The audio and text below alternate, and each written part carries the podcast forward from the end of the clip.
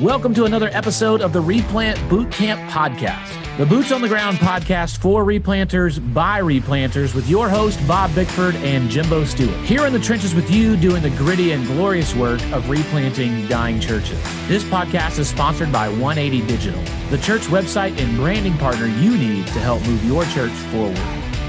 Replant Boot Camp back at it again still in the garage. You're back home from Branson, Missouri, or as I like to call it, Old People Vegas. Yeah, it's the land of hotel rooms and all you can eat buffets. Yeah, exactly. Honestly, it doesn't sound that bad to me. yeah. How old are you, Jimbo? You're not old enough to like that kind of thing yet. I'm only 38, but I love a good buffet. Are you serious? Oh if it's man, good, if it's good, good and buffet are two words that do not belong together in the same sentence. So there's a couple places in Mississippi I got to take you. Okay. There's a place in Hattiesburg, Mississippi mm-hmm. called mm-hmm. Movie Star Restaurant. okay. And I'm gonna tell you, that's some good buffet. All right. Now I will say this: I was uh, I was in your old stomping grounds where Audrey is. Uh, I was in Holly Springs. Yep and just south there of Memphis. And the DOM that I was working with took me to a buffet on the Old Town Square. And the story was that the family who opened that restaurant, they were a family that they just they started catering and people loved it so much they said would you guys open up a restaurant? So they did. And they had this kind of cobbled together corner of the restaurant buffet. And brother let me tell you that was some grandma scratch cooking going on and so I will retract my buffet statement for that restaurant. There we go. Is it now? I, I, I will be honest. I've never had a good buffet outside of the city, the state of Mississippi.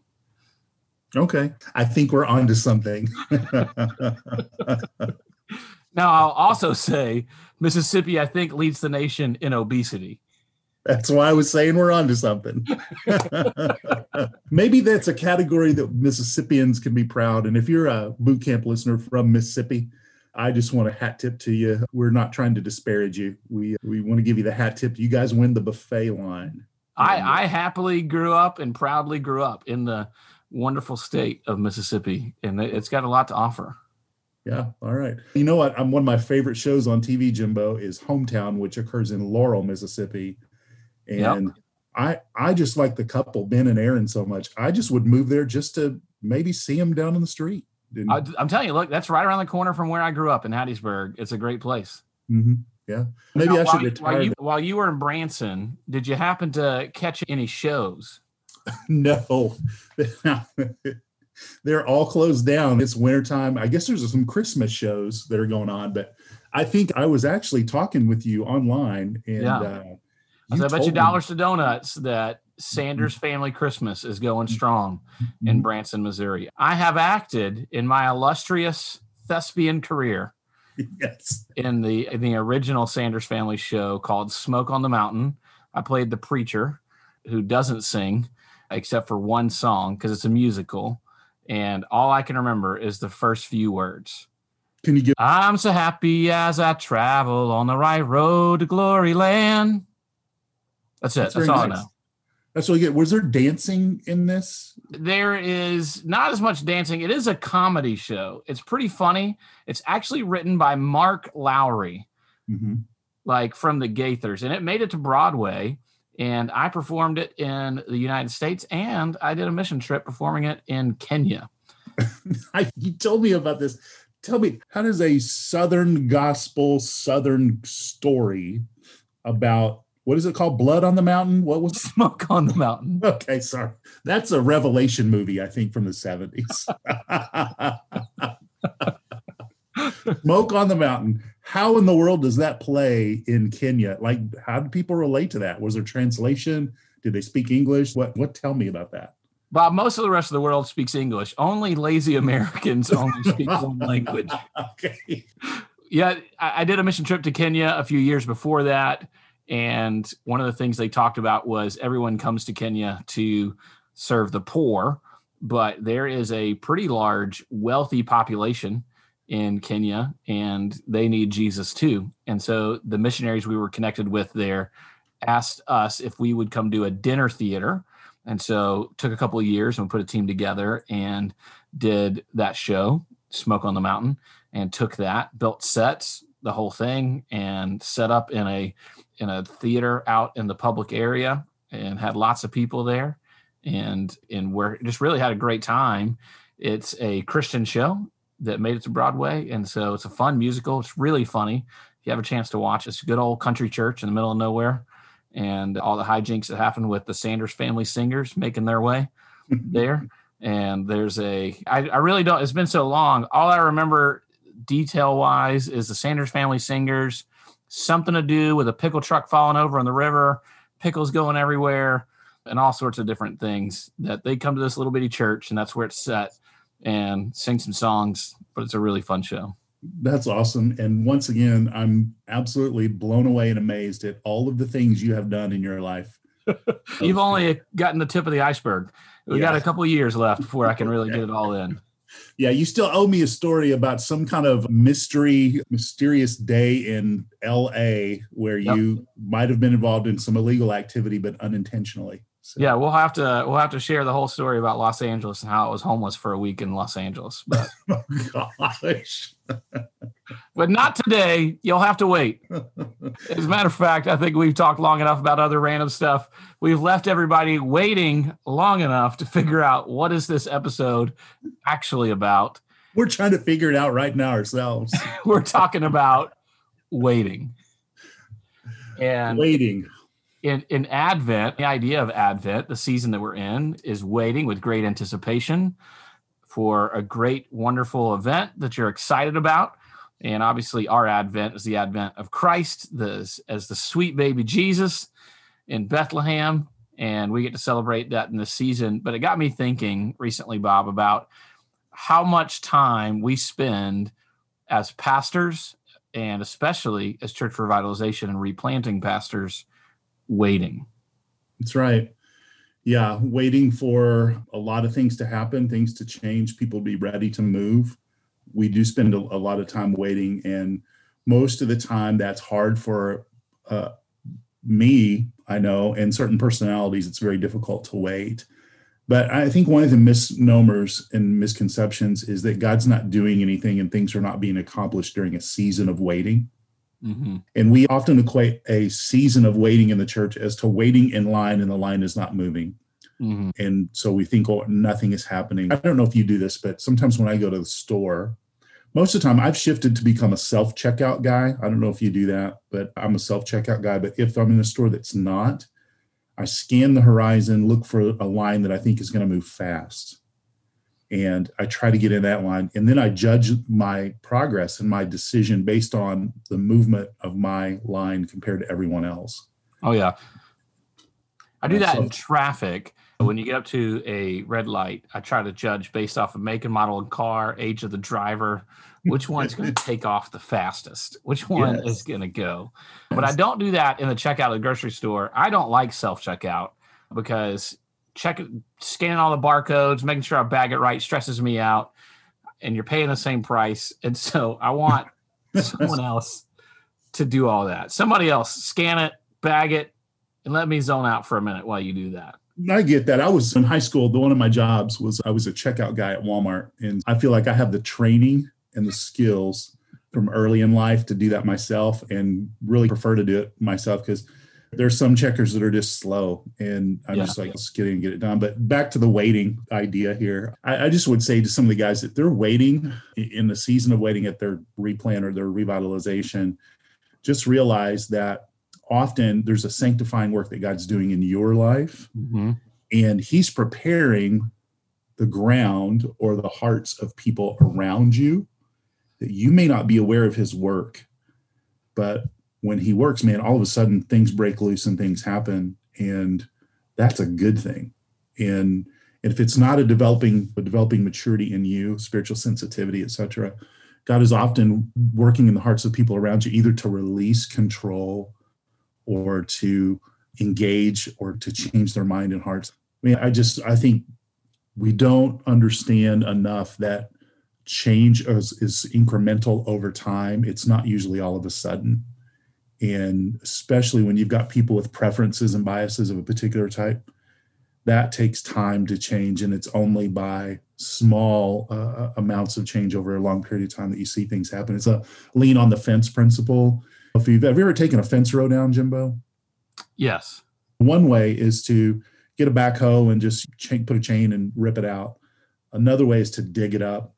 But another way is to take that post or that fence and just lean on it back and forth lean on it and that's probably more the replant revitalization type of uh, change that that occurs in a church I know a lot of guys that I talk to, and I'm sure you as well, Bob, are guys who feel called maybe to replanting, but they have not been yet given that opportunity, and they find themselves. No, that's a good one. Yeah. And they they don't know why they're waiting. But I think one of the things you've said today, and you say often, and it's so good, is is consider what God is doing in your sanctification through whatever process you're going through whether that be a process of suffering, waiting, or anything like that. And, in a sense, waiting can feel like a really slow version of suffering, and that we get frustrated with having to wait, whether that be waiting to become a revitalizer or replanter, or waiting to see God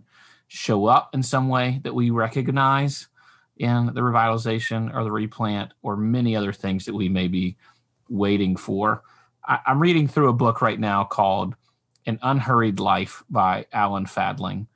And it's been very challenging for me because I'm not good at waiting. I don't like lines. I don't like waiting. I, I am not in my flesh a patient person. And one of the most interesting things to me as a pastor is how many times church members have told me, but you're just so patient. And I'm like, no, I'm, I'm, actually I, I am not patient. Anytime you see me patient, that is literally a fruit of the Spirit of God miraculously at work in me.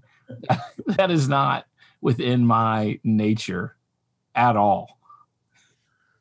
That, that's amazing. That's a great testimony to the work of the Spirit in our lives. And I would also say that I am prone to, and I think probably some of our listeners are prone to be more of their to be their own worst critic. And we're we're super and I would say this if, if we have a measure of self-awareness or spiritual self-awareness, we're going to have enough information from that self-awareness to be frustrated and maybe even discouraged about ourselves and our maturity and our progress. But what's evident to us is not always evident to everyone else. And oftentimes the work of God that's evident to others is evident to others first before it's evident to us. And then it seems backwards almost, right? But you don't know that you're patient because you see yourself as impatient. But if somebody else who's around you for a period of time in a variety of settings, and particularly when you're the leader and you're the one who's moving forward, and they say you're patient, I think that's a good gift of of God to you to say, Jimbo, I have developed this in your life. And so there is some progress which i think you've got to walk away from that feeling good. Yeah. even if you doubt it and push back on it say on the main on the whole i'm not a particularly a patient person but thank you for that. You've, you've seen some evidence of god's work in my life. That's a good thing. As i've been reading this book unhurried life one of the things that's challenged in me is that i i live oftentimes in a sense of urgency. And an urgency is a good thing especially in change leadership as we've talked about in change leadership, you can't really create a whole lot of change in any organization without some sense of urgency. And part of my impatience that I feel is I, I feel urgently. I feel things urgently and they need to happen immediately. I need this. I see what needs to happen and I want to make it happen. And it needs to happen. One of the analogies that Alan Fadling uses in his book is is oftentimes waiting is akin to this analogy he uses of you're sitting and a master portrait artist is painting your portrait. If you keep getting up to go look and see the painter's progress, you're going to mess up the progress. If you're sitting there and you're supposed to be sitting and being a portrait artist is looking at you sitting there and they're painting, but you keep getting up to come look at the painting, you're missing what's happening. And as God works in our lives, it can feel like we're just sitting there. but what's actually happening is he's painting he's doing something he's making a masterpiece that's what we see in ephesians 2.10 right that we are the poema the workmanship the poetry of god and that takes a long time i love art my mom's an artist and so I, I grew up going to museums and studying artists and learning about art and artists all the time and all art takes all good art takes time and it's a slow process. And so when the Bible says that we are his masterpiece, we are his poema, he's slowly painting it, what that story looks like for us. But it also makes me think of the other analogy I've heard so many other used, and I don't know where it originates, that God's sanctifying process in our life is like a sculptor that starts with a block and their job if they're supposed to sculpt a horse is to take that block of marble or stone and chisel away everything that doesn't look like a horse. And that's the process that God has us in as his poema, as his masterpiece. Mm-hmm. So the sculpting metaphor reminds us that waiting is painful and we, our flesh works against it, but there's a real pain in waiting. So I think acknowledging that and, and giving voice to that frustration of saying, this I feel a measure of pain when I wait. Leadership pain, emotional pain, those sorts of things are hard. And we are driven to not feel discomfort as creatures. And one of the most counterintuitive things that we can do is to realize that the pain is a sign that we have the opportunity to mature, to grow, to get stronger. The whole thing about muscles and and no pain, no gain. Did you ever lift weights when you were were you an athlete in school? I don't know if I've ever asked you that question. Did you ever play I have a Letterman jacket. I'm gonna let you guess.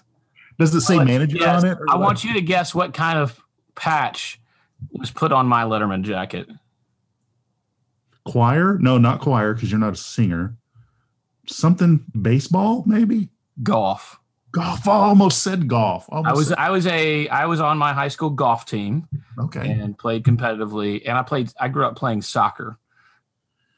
Yeah. So neither of those sports asked me to lift weights. So no, you really don't want to have a big bulky golfer or a big bulky. I'm not a. I, I was never been a weightlifter, mm-hmm. but I've mm. always. But I have been big and bulky for a long time. yeah. When i was when i was playing basketball man i was like rail thin kind of like uh kind of like trip man. Your son trip he's like rail thin. Yeah. I was maybe just a little bit just a little more meat on my bones than trip and i hated the weights. And all the coaches in there screaming at you lifting weights and all the upperclassmen and no pain no gain. That's true that there's reality. We all want the result of maturity without the pain of maturity and so I think that most of the seasoned people that you meet in life and have a lot of respect for, both leaders and then also both congregation members, they've endured a lot of painful things to become the people they are. And waiting is one of those things. Patience does not come by anything else but waiting. Absolutely. I think any anytime we want to see God do things, we have this microwave mentality and we want it to happen so quickly. And when we read through scripture, there are moments that stand out to me as I read through the book of Acts where it'll skip over two or three years of mm. Paul being in prison. And it doesn't give us any details. It doesn't tell us anything about what those two or three years were like. And in one verse, we get two or three years. And mm-hmm. there's a part of me that's what was happening? What was it like for those two to three years? Or when you look at the story of Joseph, and now the story of Joseph is one you could probably bullet point the major events in less than two minutes.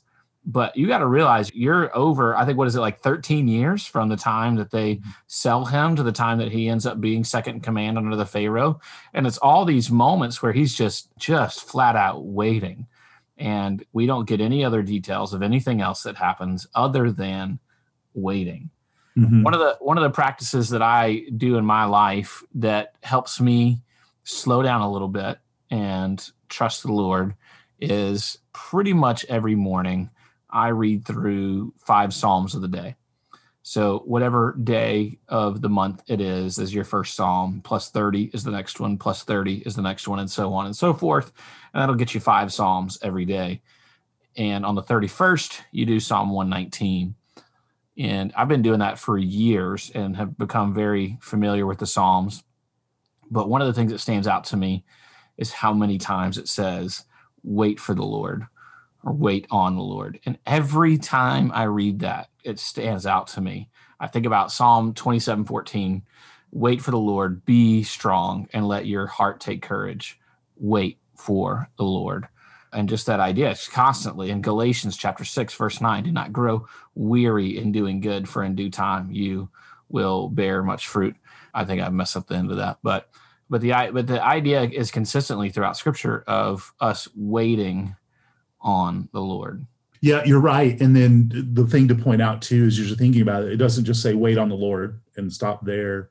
It says be strong, let your heart be courageous. So there's there's the active doing something in your waiting, which I think we miss. We think waiting is passive and immobile and just not doing anything. Mm-hmm. But when we wait on God, we're being strong. Okay, what does that mean? Okay, being strong in my conviction that the Lord is faithful, that He's good, that he, his character is true and right, that he knows where I am.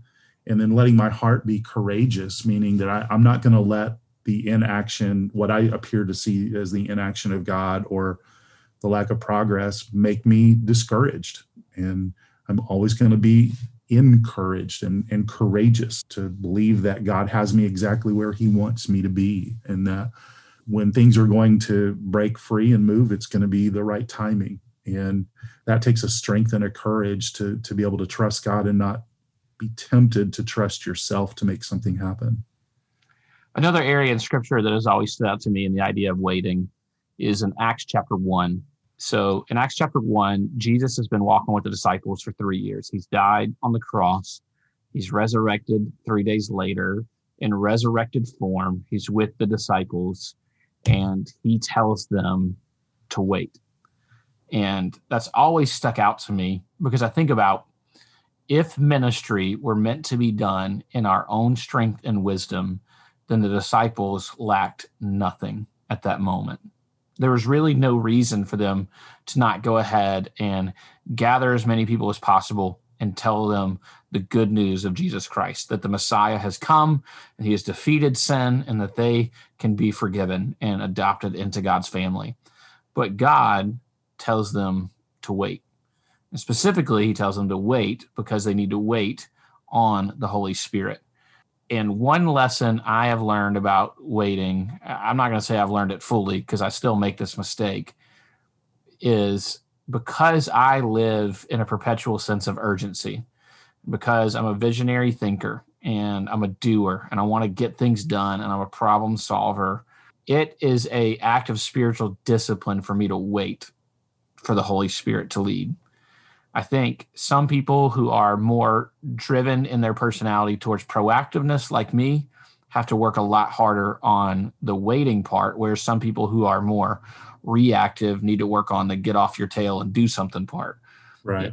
And there is a balance there of, of as it says in Psalm 78, 72, that we work with, we shepherd with a pure heart and skillful hands, that we have our part to play but it's so key to make sure that we're not operating from an empty well, that we're not doing things in our own strength, but that we are not doing things that are appear to be godly and hoping that God approves of them and blesses them, but that we are abiding in Christ, resting in Him, and making sure that we're following the lead of the Holy Spirit.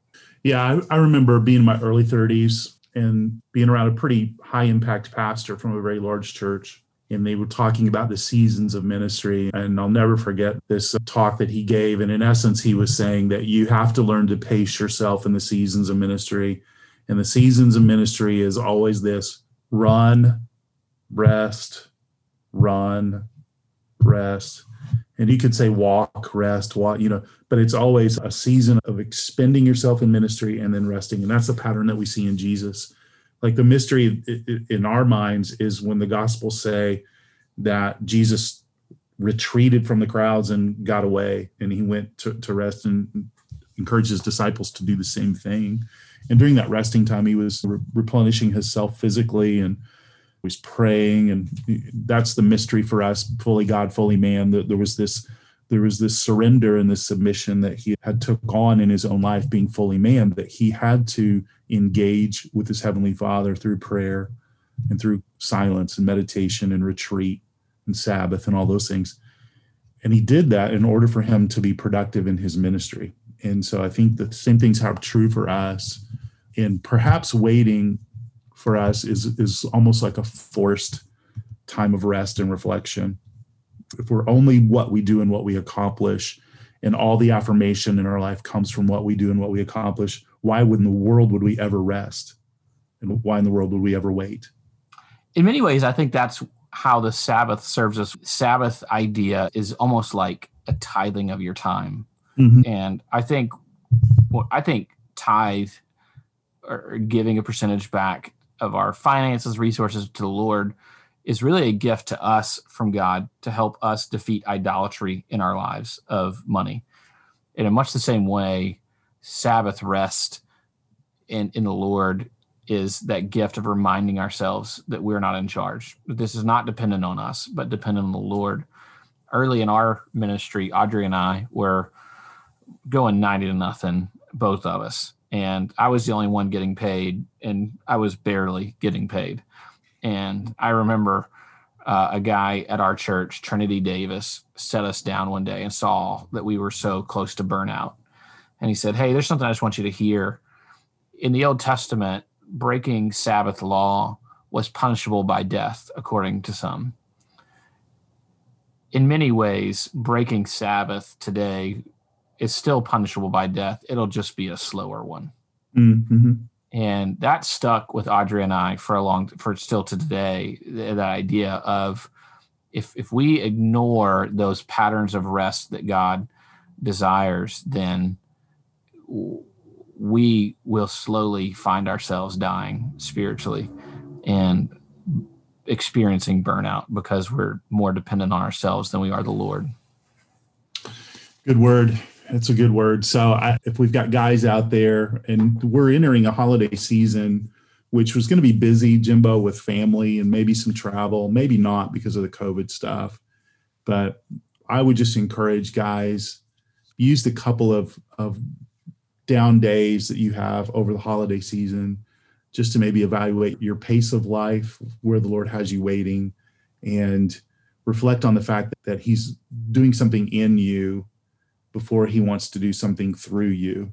And as you wait on him, man, be strong, be courageous, take courage, and, and know that waiting time is never wasted time. Thank you for listening to this episode of the Replant Bootcamp Podcast, a resource for replanters by replanters. If you enjoyed this episode or found it to be helpful for you and your ministry, please help us get the word out by subscribing, sharing, and leaving us a review on your favorite podcast listening platform. This podcast is sponsored by 180 Digital. 180 Digital is a team of design, development, and marketing experts that love working with churches big and small. Check out 180.church, O N E E I G H T Y.church to learn more about how 180 can help your church move forward.